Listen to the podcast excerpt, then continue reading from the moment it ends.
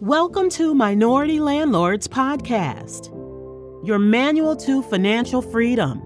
Are you looking to escape the 9 to 5 rat race? Do you want to earn passive income while building generational wealth for you and your family and don't know how to get started? Well, you're at the right place. Here at Minority Landlords, we're here to help educate minorities about real estate investing. And now, your host, Pepe Amoti.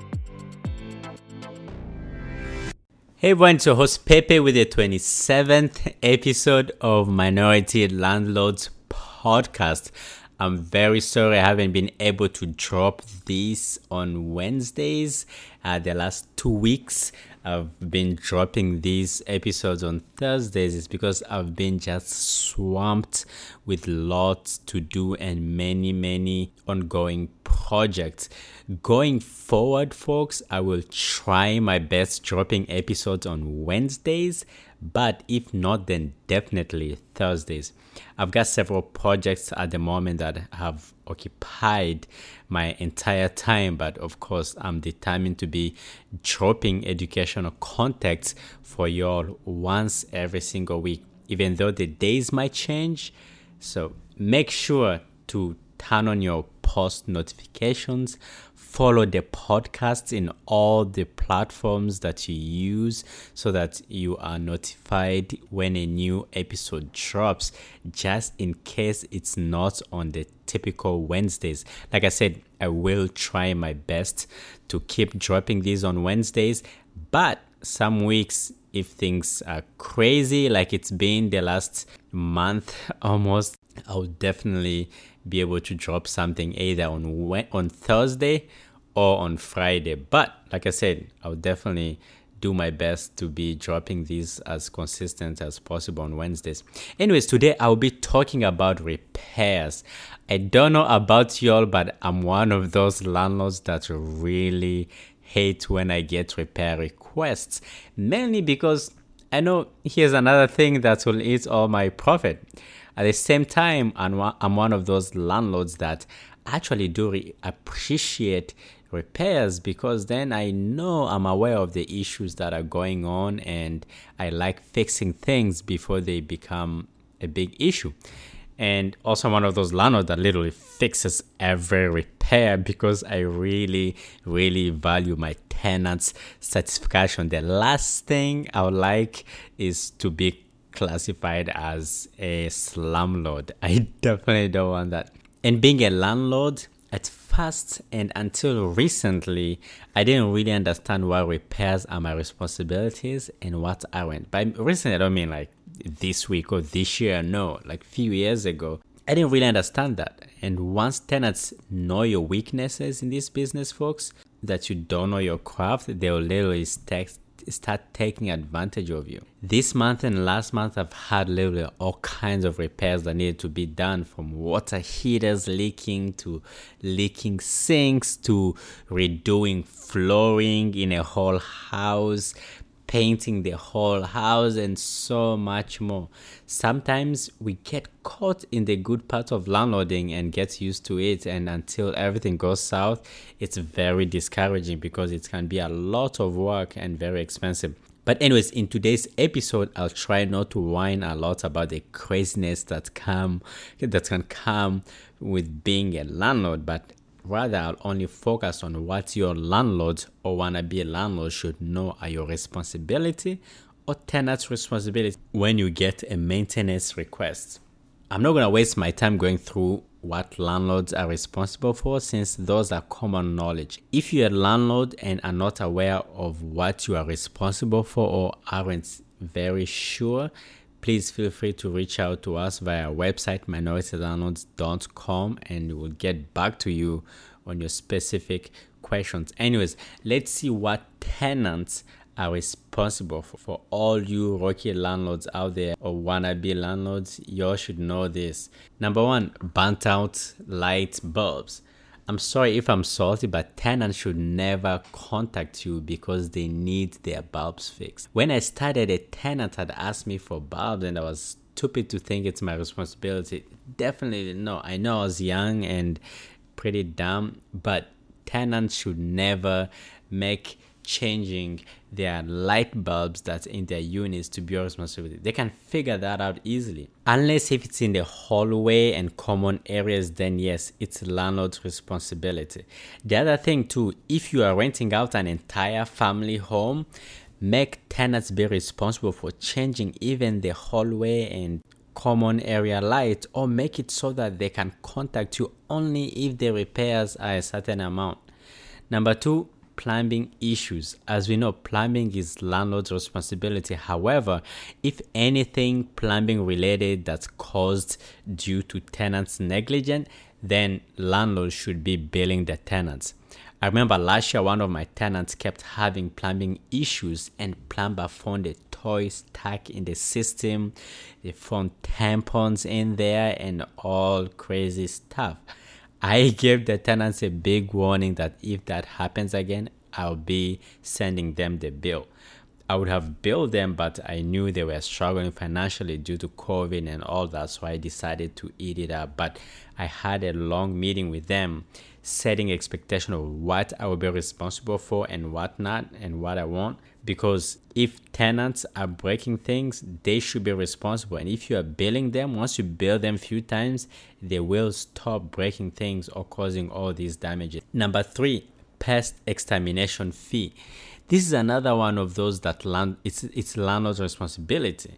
However, if there's pests in the unit due to tenants being messy and not taking care of their property, then it's definitely their responsibility. If they refuse paying for it, then just take it out of their security deposit. So make sure that when they put in a pest extermination request, go out there and check out their units. If their units just gross and there's things all over and it's it's one of those units that you can see. Obviously you guys have mice problem here. Then make sure you build them or at least give them a warning so it doesn't become a recurring issue. The fourth thing tenants are responsible for is let's say broken windows damaged carpet clogged drain etc if a tenant caused these kind of damages then they are fully responsible for their for those repairs. Number five, if tenants' pet cause damage to the blinds or carpet or floor, that's tenant's responsibility and not yours. I know there's a lot of dogs out there that be chewing on the blind and whatnot, and then the tenant will call you. No, make sure that you assess the situations, and if you see that it's all due to tenants' negligence, then definitely bill them for it. Number six, if a unit is a non smoking per the lease agreement and now you have smoke stains all over, time to build the tenant. It's a lot, a lot of work trying to get smoke stains and smoke smells out of units.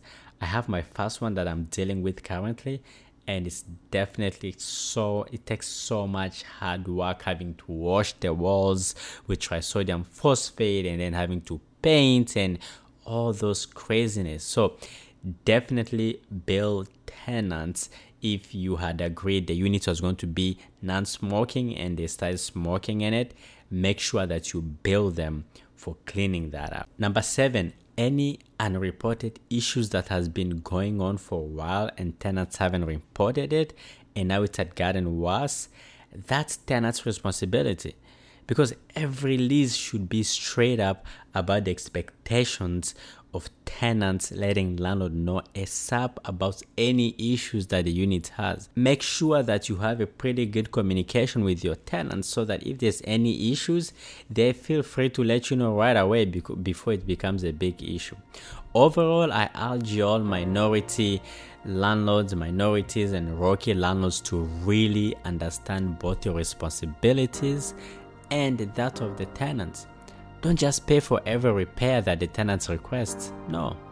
Try to first determine if that's something that you're, that, that, that, that's your responsibility or that of the tenants.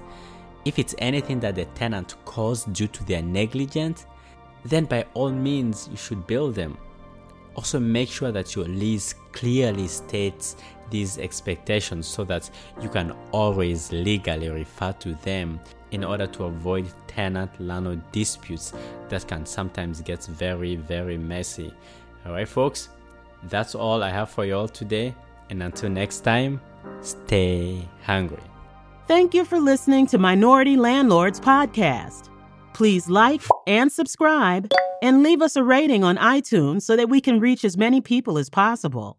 We will appreciate it if you tell your friends and family too about the podcast. Also, visit us at minoritylandlords.com.